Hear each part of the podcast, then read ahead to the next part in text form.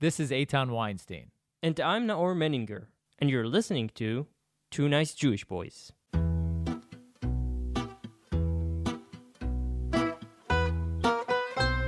This podcast is sponsored by The Forward. Stay up to date with unlimited access to news, culture, and opinion all through a Jewish lens. And for our listeners, for 2NJB listeners, get six months of The Forward for only $10. That's 67% off. An exclusive subscription offer for our listeners, forward.com slash 2NJB and get six months for 10 bucks also in collaboration with Arutz Sheva, IsraelNationalNews.com. And last but not least, in collaboration with Australian Jewish News, check them out at ajn.timesofisrael.com.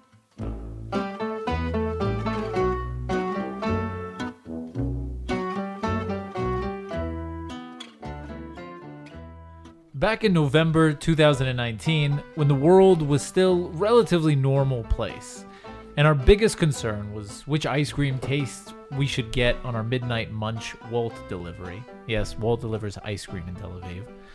Anyway, last year we had the distinct pleasure of having Yoram Sheftel on our podcast. Sheftel was one of the central characters, and what a character, of Netflix's hit documentary series, The Devil Next Door, which depicted the incredible story of John Ivan Demjanjuk.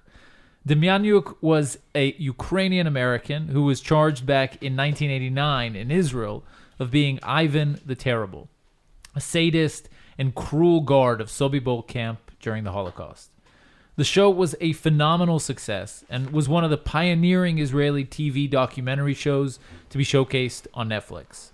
If you haven't heard our episode with Sheftel, then once you're done with this one, go check it out. It's a must, episode 167. Today, we're joined by Yossi Bloch.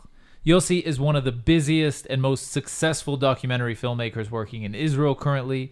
He co created The Devil Next Door with Daniel Sivan, and coincidentally, he's a fan of our show. So, without further ado, Yossi Bloch, thank you so much for joining us. How are Hello. you? Thank you for having me. Hi. So, um, how the hell did you get to Demjanjuk and uh, Sheftel? Um, I was always interested in that, and and there's a few reasons. My um, second generation. My mom grew up in uh, Warsaw Ghetto, and when the the when Demjanjuk was extradited, I just came back from six months as a exchange student in Montana of all places, and we went through Cleveland on the way back, and I remembered a really nice town with like so mellow and green and beautiful, just on the lake. And then they said, uh, I think it was six, seven months later, they said, okay, they found the biggest Nazi ever living in Cleveland. And I was going like, why would he live in Cleveland? you know, why would you look for a Nazi in Cleveland? What's wrong with you? You know, go look in I Berlin. think the question is the answer. yeah, yeah, definitely. And then when the the thing started, I kept on looking. Like I was I was engulfed by it. I when I went to the states to edit the the show, my brother. I have a younger brother. I was 86. I was 18, almost 18 when the, when he was extradited, and um, I went to the trial and um, I saw it on television all the time. And then my brother is six months, six years younger than me and um, when I went, I went to see him. He said, uh, I told him I'm gonna like when we were just negotiating. I told him I'm negotiating a series about the Demjanjuk, and he was like, "Oh man, that's that's the worst thing ever. I was 12 years old, coming back home from school every day, and you had these horrible stories on the television, and you wouldn't shut it down all day long." Instead of cartoons, you got just like Holocaust survivors talking about Yeah. horrific things. Yeah. Yeah, that sucks. and and what really interested me was Sheftel standing up and saying, "This is who I am. This is my truth, and I'm not going to let you diminish it. I'm not going to let you uh, below it. I'm going to go with my truth and fight it over." And because I was just like him, I was always an outsider, and I was everything I said. People used to say, "Why do you say that?" it intrigued me to see this person saying, "I'm." It's not that I'm not afraid to say it in in a, I was I grew up in a thousand people town. I'm not afraid to say it on live television in the only broadcast channel in Israel. I'm going to say it to the judges, and you got to understand, Sheftel, just like me, we grew up in um, um, in a very revisionist um, um, house. Right wing, Right classic wing, right wing yeah. Israeli Jewish. Shamgar and uh, and uh, these guys are they, they were on you? they were our heroes. Shamgar Ah, okay. was was like he he was uh, in The jail. judge, he's the, the judge. yeah, he was in in jail because he was Etzel. Yeah. You know, th- to stand up in front of someone like that and tell him that what he says is bullshit, is you need some character. So I was always intrigued by it, and, it- and it kept s- staying something that is not closed. hmm The other reason that I found it really intriguing is because the thing about the Holocaust is that everything is black and white. You know, it's like there's good and bad. There's no midtones in the Holocaust. There's no good Nazis.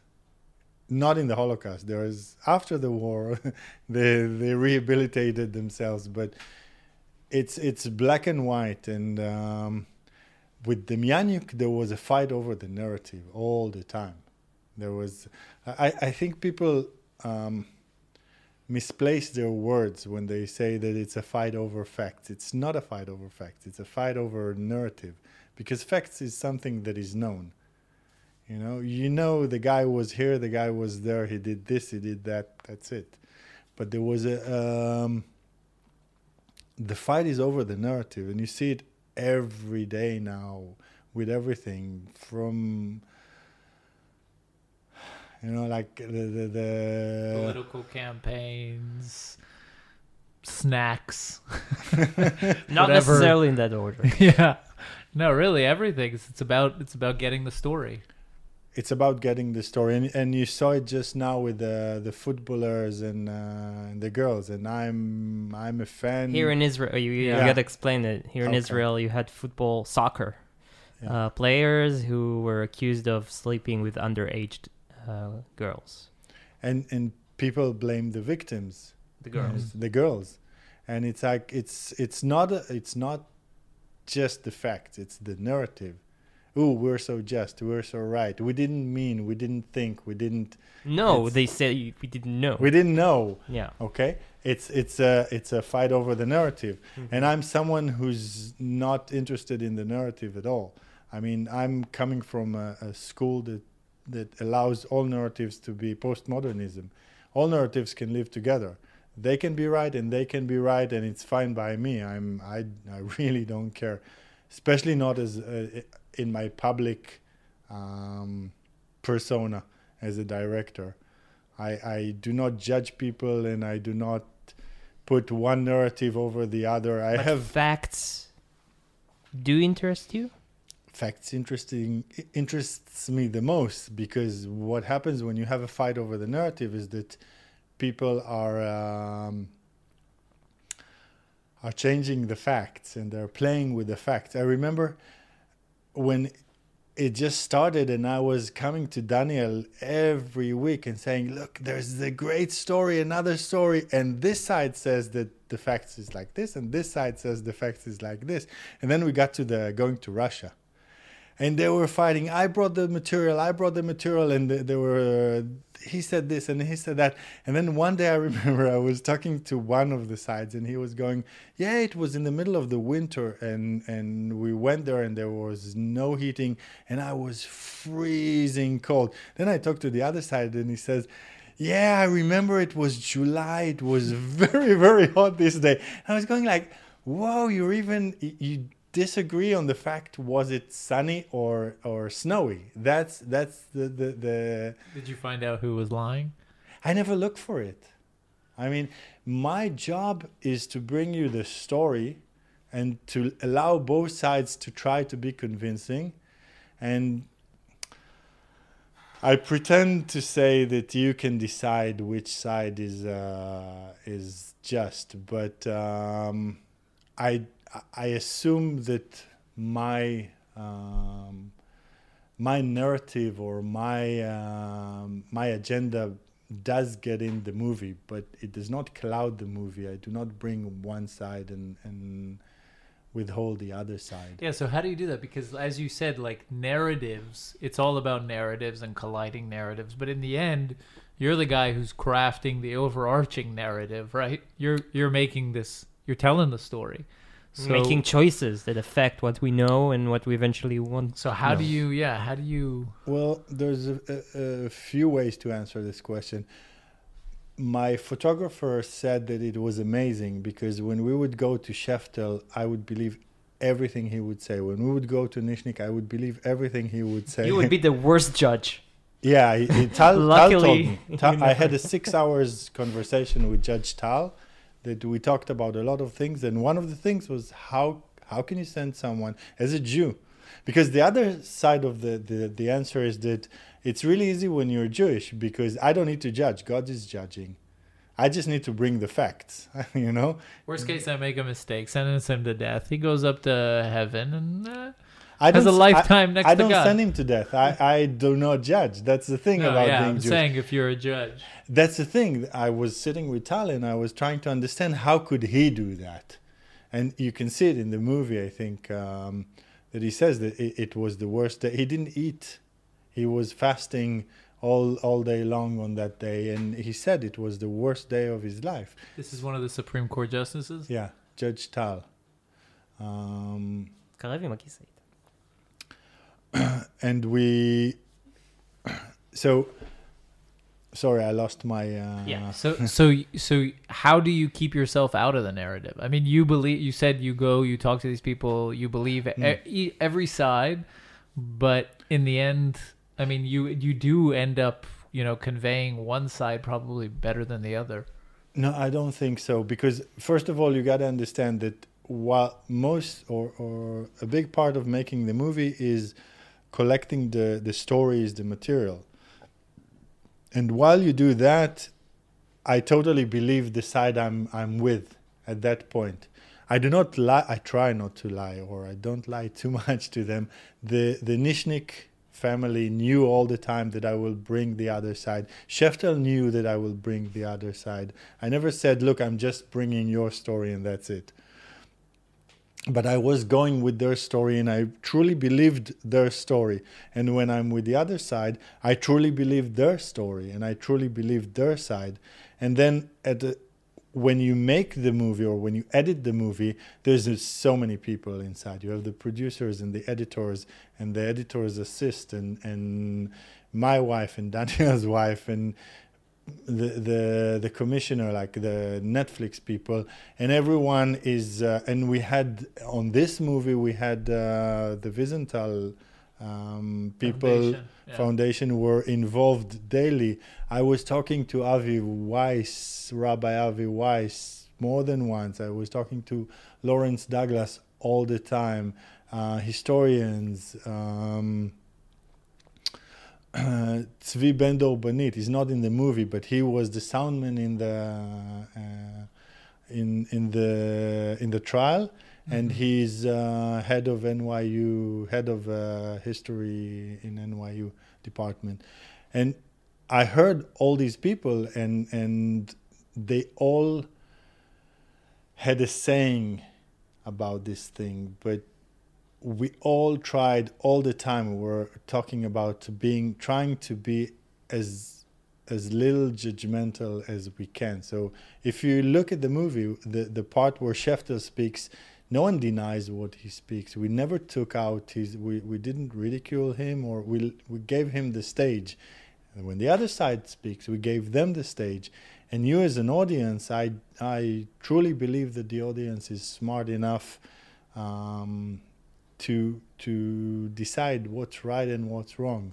And you don't need to be an historian, and you not don't need to be um, you don't need to be a judge. Mhm. I I looked at Twitter, and there were 15 year old kids in in all over the world that were writing things that I was like, "Wow, man, I never thought that." You know? Theories and theories and and just what's the craziest theory you read? Well, the craziest thing that happened was there was this guy uh, in the University of Bombay, Bombay, that uh, put tweeted that uh, it's terrible what um, Sheftel did to the survivors. And then this guy from Pakistan answers him, and they're like 19 to 21 year old. The guy from Pakistan answers him, um, You completely misunderstood the story. The, the story is that the Israeli prosecution team, uh, what the Israeli prosecution team did to the Demjanjuk.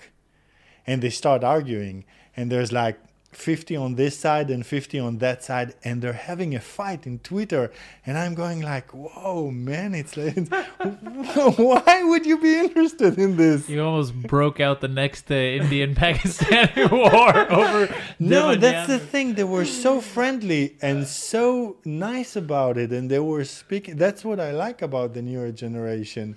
They do not go and, and shoot each other and do things my generation did they were so polite about the argument and they said really tough things. I mean you're talking about treblinka and and it's not uh, i mean it, it and and the person you know Demjanjuk was a living person that if you're his fan you're thinking about what happened to him and it's it's devastating. It's an atrocity like uh, Sheftel said yeah that was really really And- interesting But when you start this project, wouldn't you have a goal, like a dream goal of revealing this kind of a piece of evidence that would Completely uncloud, change it, yeah. everything and So I will lie and say no. I was like, I just wanted the story to unfold It's in not front Jewish of of my you to lie. eyes. it's very un-Jewish.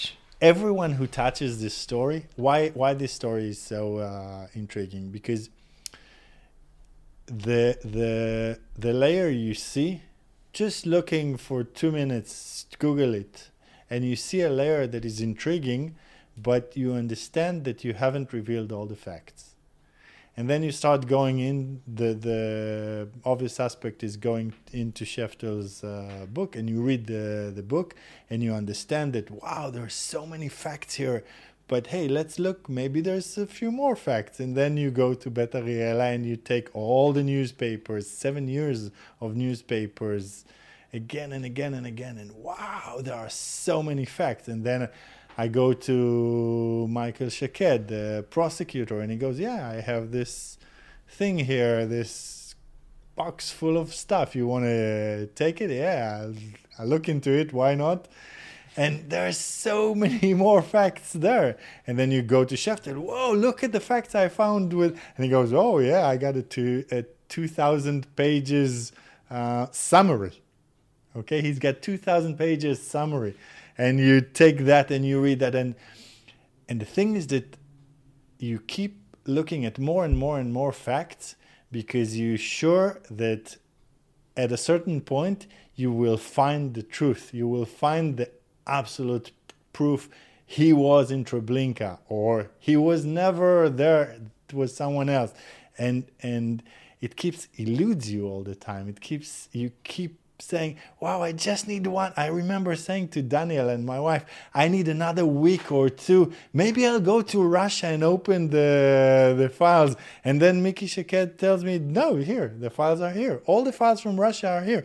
Sit and read them. And you sit and read them, and you- you're sure that I'll find another story and another story, and it keeps on. Nothing. Nothing. You never find it. But every one of us, and, and me, Tom Teichholz, Lawrence Douglas, uh, I think even Rashke,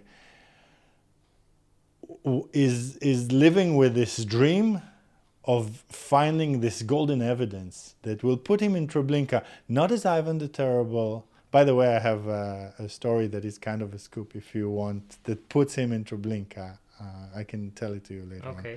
No, no. not but, but th- to follow up, remember to ask him about the scoop. But to follow up on that, okay, Demjanjuk was trialed um, because of a law that was legislated, I think, in 49 or something like that, or 50.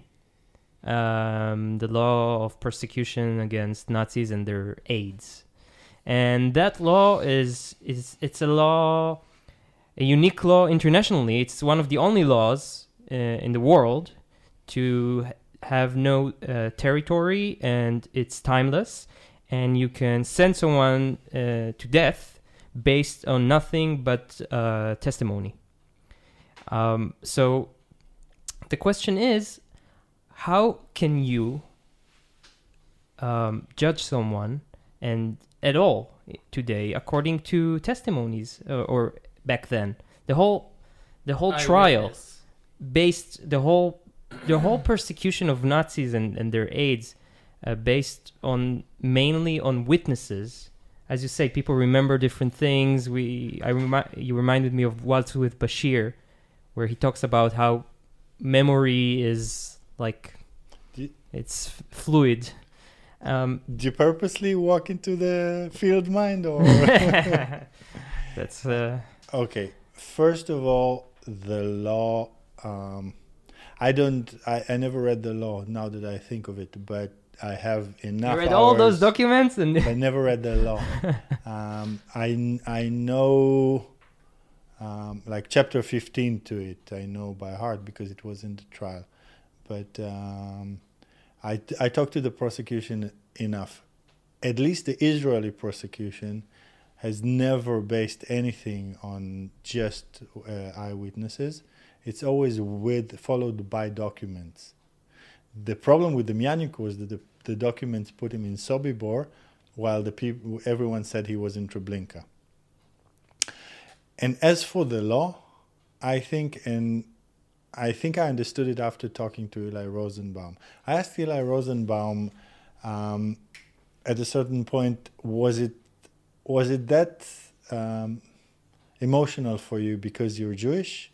who just for Eli the- Rosenbaum is the person who led the OSI, the the unit in the DOJ in the states that caught uh, Nazis. They, I think, they had uh, investigations against 700 Nazis or something like that, and in, that infiltrated. Um, they were they would do more if they could, uh, if they would have evidence. Um, so you asked him I asked him because he was very emotional on this case and on all cases, and he was very emotional when he spoke to when he speaks about the survivors. And I asked him, um, "Are you emotional? Were you emotional because you're Jewish?" And he said, "You know, I I used to think that, and then after this whole thing finished, and I do what I do today, I can tell you that." taking someone to trial for raping a 12 year old Colombian girl is exactly like taking someone to trial for raping a 12 year old Jewish girl. And I can tell you about this law. If someone decides tomorrow in France or in Zimbabwe to take to trial all the people that are doing atrocities in Syria in Homs, and I'm sure there's, I mean, we don't talk about it, but in the middle of Corona, 800,000 people, which means at least 400,000 kids, left homes by foot to Turkey because they were afraid for their lives. never didn't hear about it even Nobody hears about it. If someone takes the people who did that to trial, I'm with them. And I'll give them jurisdi- jurisdiction even if they do it in, in on the Caribbeans. You know, it's fair enough. If someone is doing such an atrocity against people, but vengeance and justice is not is- always the same But the question is, is it that person, right? Because this was a question of that's a- identity. that's a, different thing. This was a question of identity, right? Yes, but he was asking about the law, about Yeah. taking these people to trial. I think that, okay, for me, you, you're talking about uh, eyewitnesses and and and it relates to the the Indians and the Pakistanians. Because I was asking why are, why are there what's their interest, and I was talking to Tzvi Ben Dor Benite, and he told me something that I never thought of the Holocaust is the um, is the foundation of liberal modern uh, Western society. This this is what what like th- this is um, the core. The core. Erua mechonen, we say in Hebrew. Catalyst. This is sort of the catalyst yeah. for everything. I mean, no one through history ever said no, you shouldn't kill civilians during war. It all started because of that, because of the way it was done, because of the gravity of that. This is why someone in Iran that has nothing to do with Israelis or Jews denies the Holocaust when he becomes the president because he wants to attack capitalism and liberalism and modernism as a whole. And what's the best way to do it? Just go and say, oh, your founding incident did not happen. It's a lie. So why would you be so liberal? And it's not Hillary or Trump. Trump is as liberal when it comes to this. Trump is more liberal than Rafsanjani. You know, he's when you put him with Rafsanjani, Trump is a liberal just like Hillary and and all these guys. So when you look at at this story of the boogeyman of the Holocaust, the guy think of it they had nicknames for everyone. There was the uh, the doll that's um, um, the head of the camp a guy who was convicted for killing with his hand 173 people. He was called the doll the puppet. There was the americaner there was the the postman. There was they had nicknames for everyone. Who's they? the the survivors. because they didn't know their names. So they had nicknames to the, for all of them.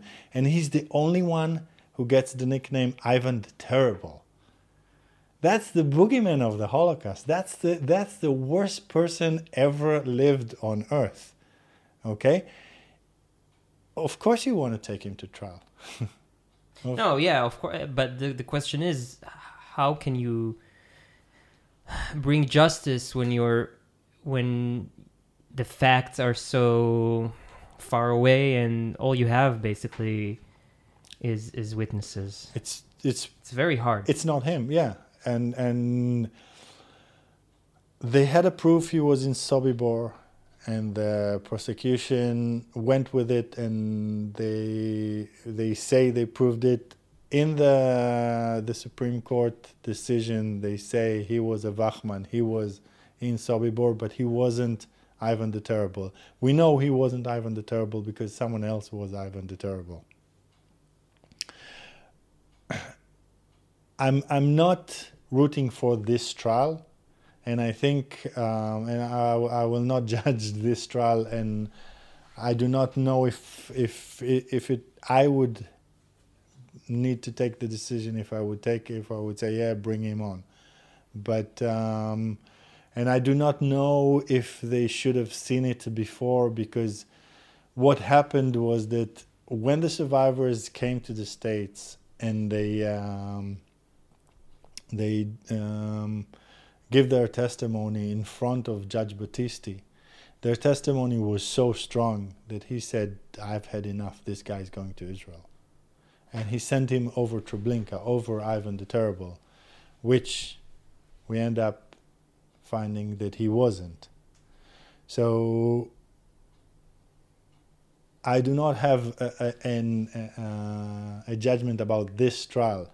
But when you talk about Ivan the Terrible, even Demjanjuk would tell you if you find Ivan the Terrible, he would kill him himself with his own bare hands.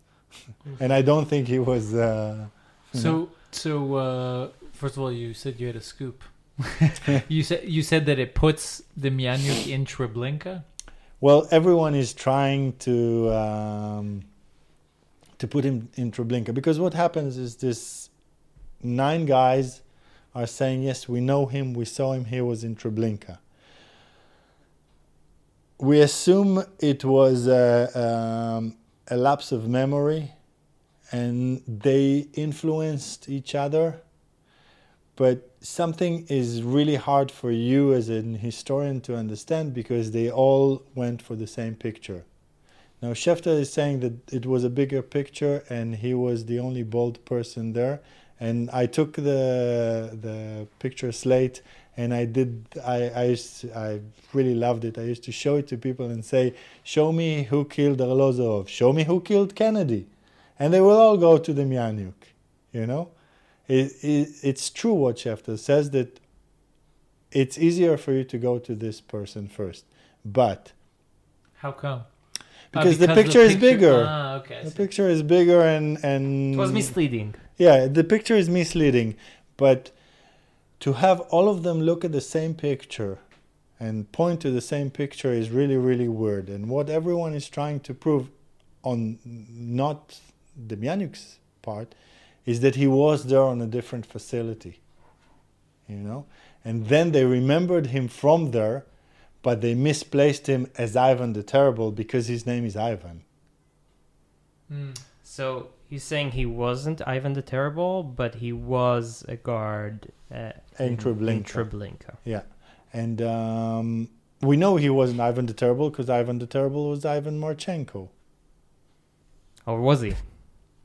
Yeah, yeah, yeah. No, we know that. You know, there's uh, there's. I read the files. It's um, it's true that they didn't all identify him as uh, uh, as in the same manner, but his second in place said he was he was like the the guy Shalaev who was with him identified him from a picture and said he was Ivan the Terrible. But the picture, the famous picture of the bald guy, um, that was Demjanjuk or no? That The picture that we see, yes. yeah, but he's not have- bald there. It just look his his hair is Right. cut.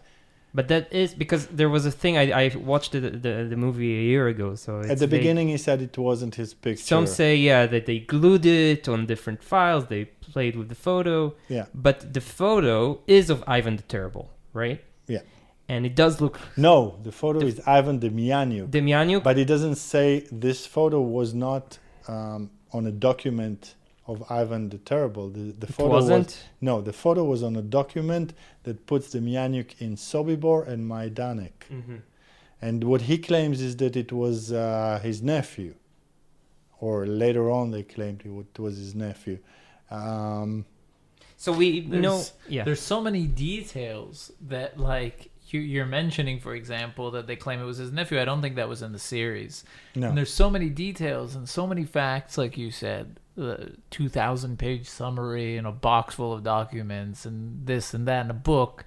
And you obviously can't put them all into the documentary. And and the ones that I mean, you know, everybody knows that the stories you tell, right? It's not just about whether the stories in the news are accurate, but it's which stories are in the news. So it's like which facts do you tell tells a different story. definitely. So how did you go about picking and saying, okay, this is important and this is not important? And We did leave important stuff out um, because it wasn't emotional, it wasn't cinematography, cinematic, yeah. cinematic.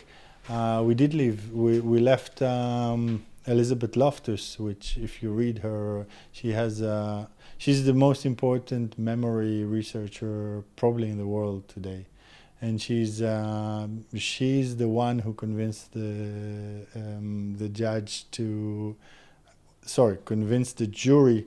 Um, to let Ted Bundy off, and then the judge wouldn't. The judge dis um, dismissed her dismiss, testimony. no, dismissed the trial. Ah. The first trial of uh, Ted Bundy, he was released. The one in uh, Seattle. He was, uh, yeah, he was, uh, he wasn't convicted, and the judge um, um, threw it away, and then he ran away and did all the killing and stuff like that. But uh, so why did you leave that out? because it the, the interview wasn't emotional and it didn't work on on a cinematic level it just we tried to put it in uh, all like the three first episodes we tried to put it we tried to integrate it it just didn't work and that's the thing there's so many people working on a movie and it's not at, at that point especially when it's a hollywood it's not your movie. Oh i have to i must have elizabeth loftus in. Look guys we must have elizabeth loftus in. And they put it in and it doesn't work. You know it doesn't look good. It Sheftel is a pretty hated man in Israel. Originally, because of that uh, whole story, but today he's a very avid uh, right wing radio host who says lots of things that piss, piss off lots of people. So I wonder if that was a challenge for you. So I'll, I'll have a, the disclaimer is I think you know the Sheftel is a friend of mine and he's a good friend of mine. And when this thing came out, there was uh, before people knew what's in it, there was a lot of hatred uh, towards me, and he was one of the only people that were there backing me and, and holding me. And I really love him. I truly, truly love him. What he did for my series is amazing. So that's another. But I'll tell you first. Also, you made him an international star. Okay, so if you listen to what Sheftel says, and not on my series, listen to what, except the sentence that everyone hates. Um, some were senile, some were liars.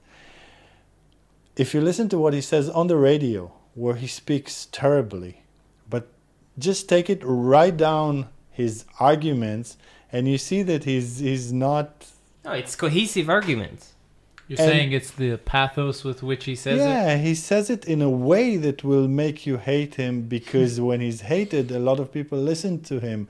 When someone like me hates him, or someone like my uh, my people hates him, someone from the left wing hates him, the right wing people automatically love him, and he knows that, and he uses that, but um, and he loves it to, to his benefit. You know, Eyal Meged is one of his friends told me that he would speak like that on fourth grade. There was a communist girl, like her father was communist. They were on fourth grade, and he would tell her um, the commun communist. I don't remember. Fascist, communist. Yeah. Yeah. So that's one thing about Sheftel, and and I can tell you that when one of the biggest problems here was that no one would want to have Sheftel as the um, as the main character of the series, and I knew from the beginning that this he's he's the the person to lead it. He's he's my character, and um, even today, I think I told you this story, but in Yad Vashem, I give a lecture, and people stand up and say, "But how did you give stage to this person?" And I, I at a certain point, I got up and I said, "Forget about the fact that he's my friend. Didn't you learn from the the, the series that you cannot judge if you don't have all the the material? You do not know who Sheftel is. He's he he doesn't allow people to talk about it, and I know it only of second hand. But the amount of help he gives to people that in need, and it's not just money. It's money and time and effort and emotion. He used to call me every morning. I used to get a phone call from um Tal, his secretary, and she would talk to me when this thing just i was really i, I was really nervous when when it was about to come out and there were talks oh you villainified the um, the Israeli persecution, and he sold Israel for uh, to Netflix for a bunch of money and things like that, and and and and I was I was I was scared at a certain point. Every morning I used to get a phone call from his secretary. She would talk to me, see how I am. Ah, Yoram wants to talk to you. And he would talk to me. And at a certain point, he told me, okay, bring out all the comments, everything they're writing about you, everything. Now read them, read them, read them, read them. And then he said, now stop. Is there any fact in it? And there was none. And that's the point where I said, okay, I'm, I'm, I'm okay with it.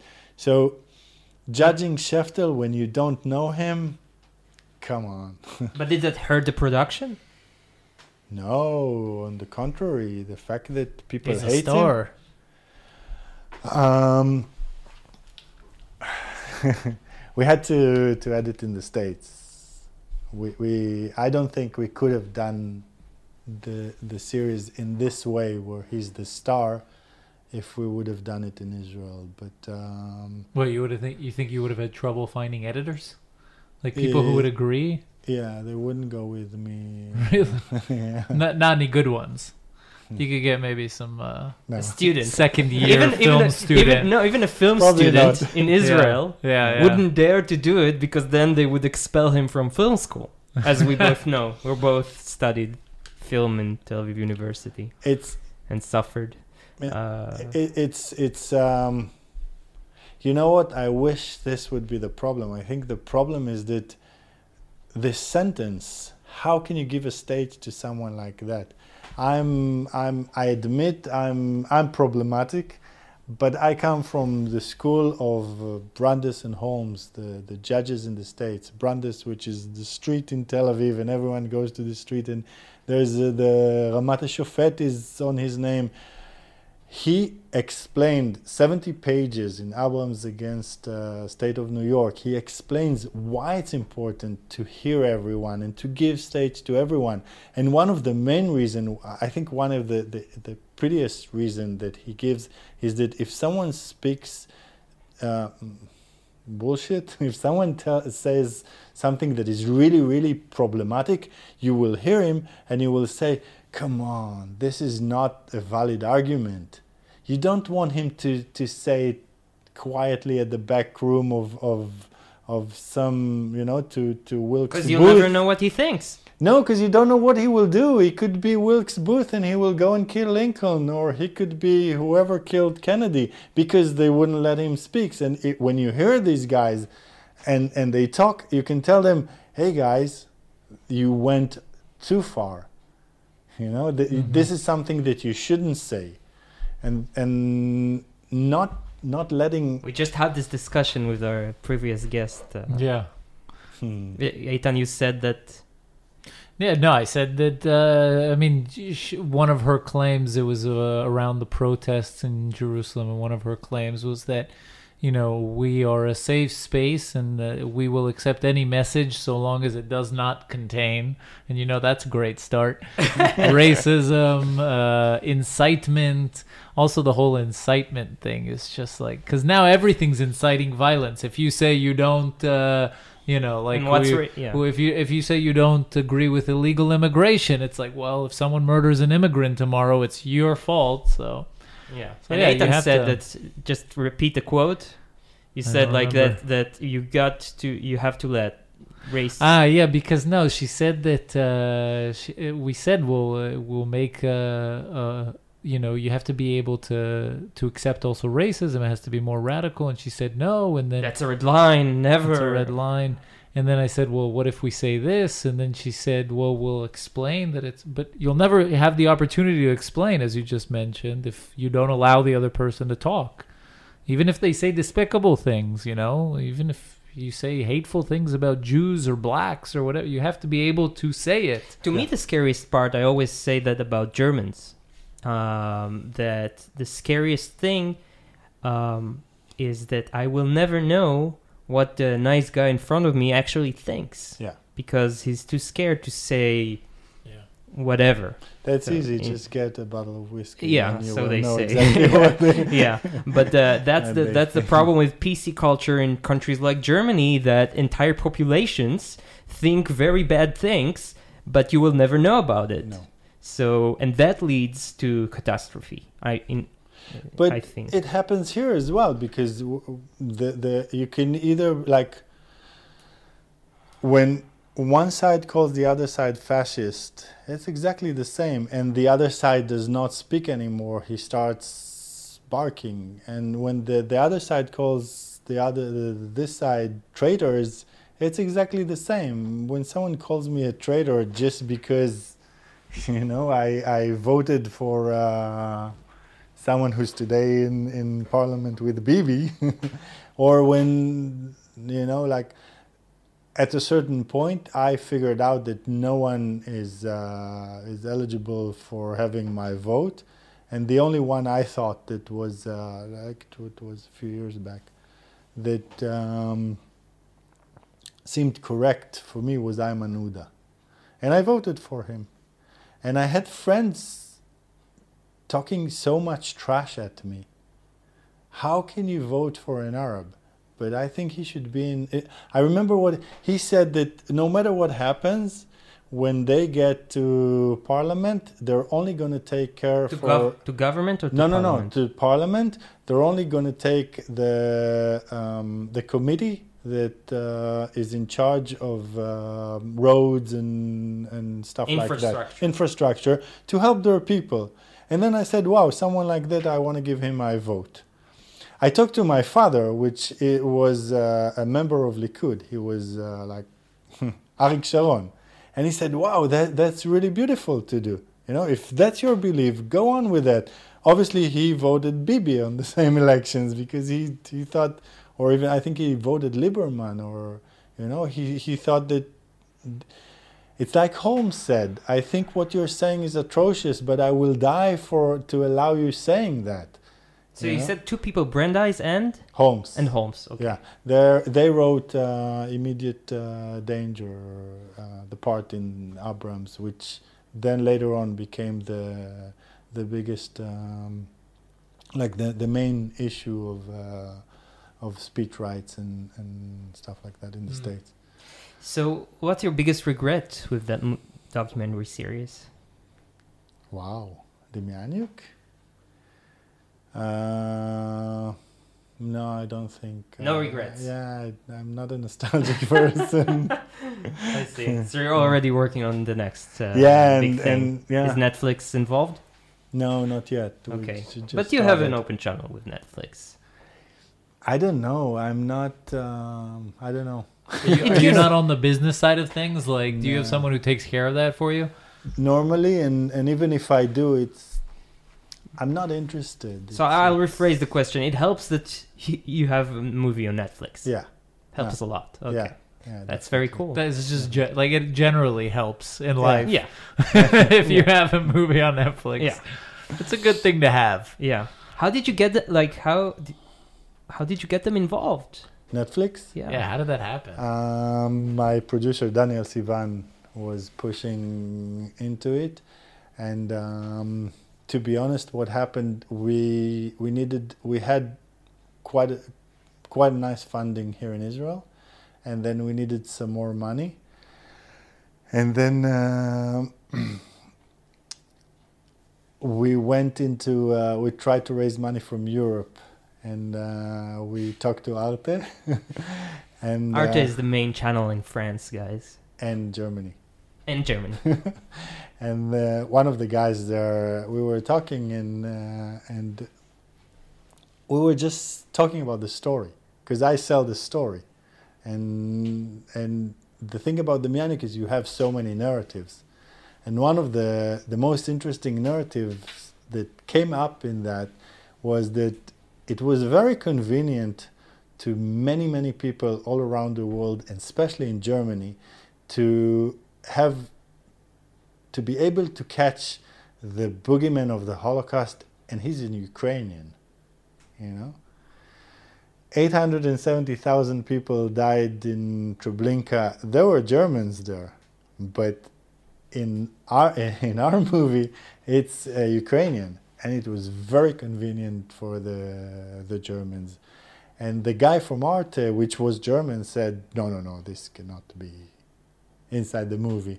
And we didn't even talk about it. because he didn't want it to look like it's nice for the Germans to have a Ukrainian as the main villain. Yeah. Oh my god, that's a mm, my mind is a bagel Yeah. right now.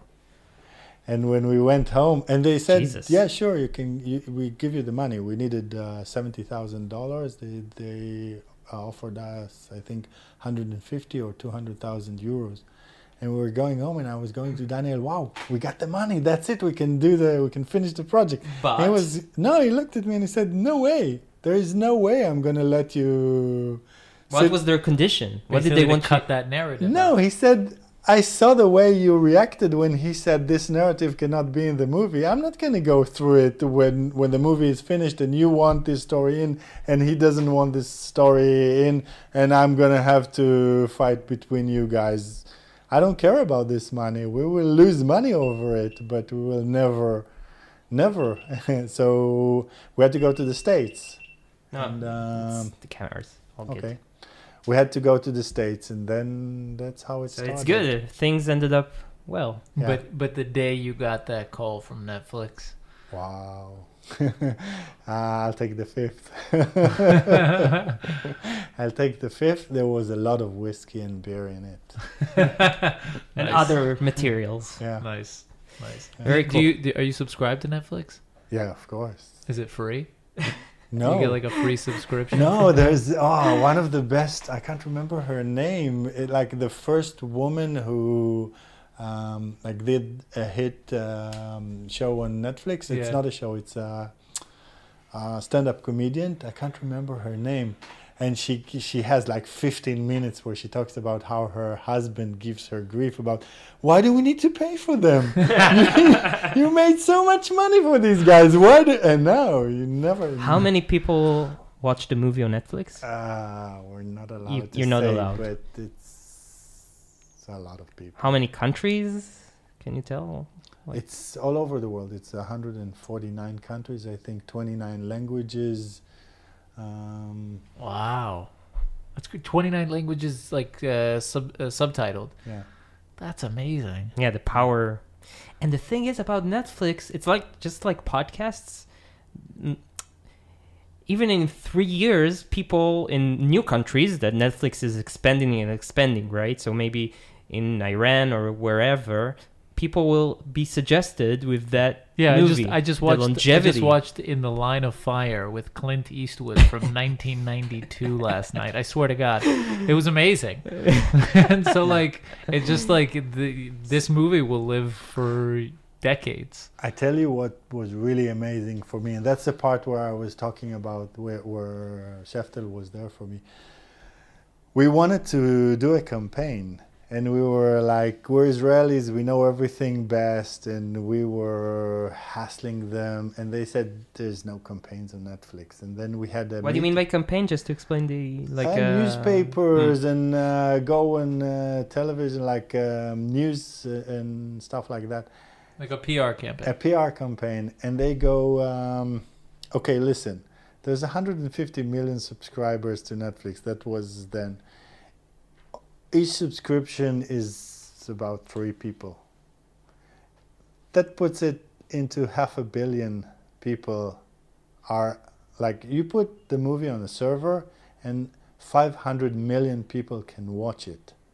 That's a you don't do a campaign, you don't do a PR. How can you? And B, it's like you're overwhelmed with with the size of this thing. When our series came up on on Yes, our previous series, I think forty thousand people saw it or something like that. That was like a drop. Yeah, and, and it's like It's a good exponential. Uh, it's amazing. Half a billion people can watch what you Amazing. just said, and that, that's for someone who I told you. Everyone was every time I said something, everyone was going like, "Why do you say that? Why? Why would you say such a thing?" And then, you know, all of a sudden, so many people. It the, the when they told us the amount of, of people who binged this this series, Ah, that's a great statistic. You can see how many people watch the series within like a two, three, four day span. I think that's uh, the the most binge documentary ever, or something like that. Crazy. That's yeah. awesome. Yeah, a lot of amazing. So before we go, just a bit because you grew up. You told us before the recording you grew up in Iran. Yeah. You have memories. I mean, Uh, you oh, were yeah, what yeah. eight eight years old? Do you speak Far- Farsi? I used to. I don't speak anymore. I was there from one and a half years till I was almost eight.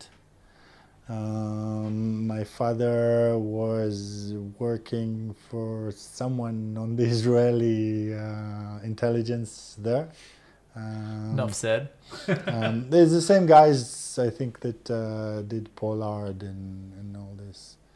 Um, it's known. It, it was even on uh, NRG that he built uh, Natanz and stuff like that. He did stuff for the Just to explain, Natanz is the atomic uh, nuclear plant. nuclear plant in Iran that we helped apparently build. No, no, no, no, no. He was sort of on his own building the, Mm. the infrastructure there.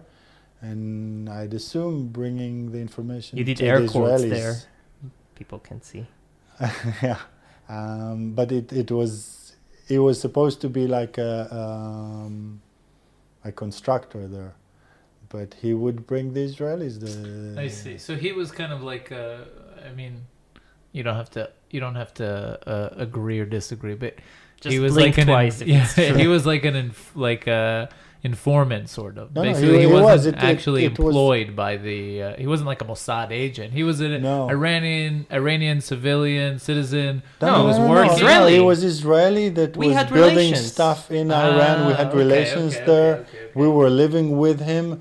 He was working under, I think, a French company. The lines something between like- who's who's working for the intelligence and who's not working at the time, the lines were very vague. Like Milchan's story, for example, Yeah. that like what was he, producer or Mossad agent or uh, who knows, right? These guys were patriot. They grew up uh, in the 40s where they were living here in Tel Aviv, which was what 100,000 people, small village. Um, and they kept hearing the stories coming from Europe of what's happening to the Jews. Some of them lost families there and stuff like that. And they were hardcore patriotics. Him, Milchan, Topol, all these this, this group of people. Topol and- was a Mossad agent. No, Topol was just his friend. uh, but no, no, no. But when you look at Topol, when he's in the states, when he's working in Hollywood, he's a he's an Israeli patriot. I don't think he was ever uh, intelligence or anything like that. He did. I don't know. He did uh, act in a James Bond movie. Yeah. So- Moonraker. Yeah. Um, okay, so what do you remember from? The, it, it was Tehran or Tehran. It's first of all, it's a very very pretty country. It's really beautiful. Um, people are so nice, so nice. It's it's unbelievable. Um, How weird, yeah, right? Because you think Iranian, you think someone that wants to kill me. you know when you sit uh, when you go for a chai, if you go alone in, for a chai in the in the bazaar in the market in Tehran, the guy would bring would put two glasses on the on the table because no one should feel alone. You know, they're they're, they're very very good people. They're they're beautiful people. Yeah, I, I and it's it's a very educated and uh, and and smart um, society. You know, there it's it's very similar. I think it's a very To similar to Jewish. Jewish. Like you have to go study. You have to go study. It doesn't matter if you grew up in a village where your parents didn't know to read and write. Oh, you should go to university. I think all universities there are still free, even today. Yeah. It's just that instead of being either a doctor or a lawyer, you can be a doctor or a nuclear scientist. or a hacker. Or yeah, hacker. Yeah. or a hacker. Actually, when you think you think about it, it's it's amazing that uh, this random country. It's not they have the, their knowledge in nuclear, but also in cyber, for example. They are very fierce adversaries to us, to to America, to China. One of the best in the world. Like their minds, the minds they have there. well, historically, they've been Historically, the- yeah. you know, one of the greatest empires in the world. and that's like one of their main assets Yeah. uh, in war. Yeah. And And even if you look, I mean, no one speaks about it, but if you look at the Germans build nuclear plants all over the world. They ran the nuclear plants in, in Japan and France till they they shut them down. Only in Iran and Israel they built the nuclear plant and left. Hmm. It's the only two countries where they didn't even need to, you know, oh, six years teaching. No, like six months, it's enough. We- Right. We've learned it, and that's one of the things my father told me that the the to see how fast they caught what's going on there. It was amazing. It was it was frightening. wow. wow. Yeah. And and so, what's your most vivid memory from From Iran, yeah a story? Uh, the richness. We we were a few times. I, it's a it's a vague memory because I was under five years old. But uh, we were in the inner rooms of uh, of the Shah Palace. Wow. Uh, yeah, at a certain certain time Your I was. My father had connections. Yeah, he was probably working for him Mm-hmm. um, uh, and guarded by him when because he. Yeah. um, but I remember I remember sitting in a in a in a room with uh, with his son, with uh, Muhammad Reza, uh, his younger son, the one that lives today in LA, and I even had uh, oh sorry, I even had uh, I got a necklace uh, like um, a coin from from that meeting. So. And a few times I saw the rich, the, the, like when you see the rich of Iran, where you go into a palace where all the faucets are 24 karat gold and, and Bathroom. yeah, and, and that's like, It's like a Trump amazing. Tower, It's like the Trump Tower. basically. Yeah. It's like, um, I think, I can't remember who said it. It's, it's like how Marie Antoinette would live if she would be rich. Wow. Wow. That's crazy. Fascinating. Okay, so guys, The Devil Next Door on Netflix. If by any chance you didn't watch it yet, uh, shame on you and go watch it ASAP. I Um, need to give you the scoop. I didn't finish. Ah, uh, okay. So one of the one of my closest uh, friends or interviewees was uh, Michel Lassie, which Mhm. was the reporter that that um, was with the family for the entire time here. She was very close to, I think, to Vera and to um, and to the daughter. Um, and she always told me to search for Gitta Sereny, which wrote the story of Treblinka. And um, the other thing that always interested me was uh, one of the survivors um, that when she gave the her testimony in the states, it was said that this is the reason why Battisti was convinced, why the judge there was convinced. She gave the um, uh, her testimony on the first trial, and she wouldn't give a testimony here. And I asked, I asked people, everyone, every interview I would finish with, "Do you know why she didn't give the testimony here?" And um, I heard a lot of stories that she was afraid what she would be asked, and stories that will come out, and stuff like that. And then on the last time I've been to Cleveland, I asked Michelle to give me some, uh, like uh, uh, another small interview with a few sentences that I needed and some questions to ask. We finished the interview and um,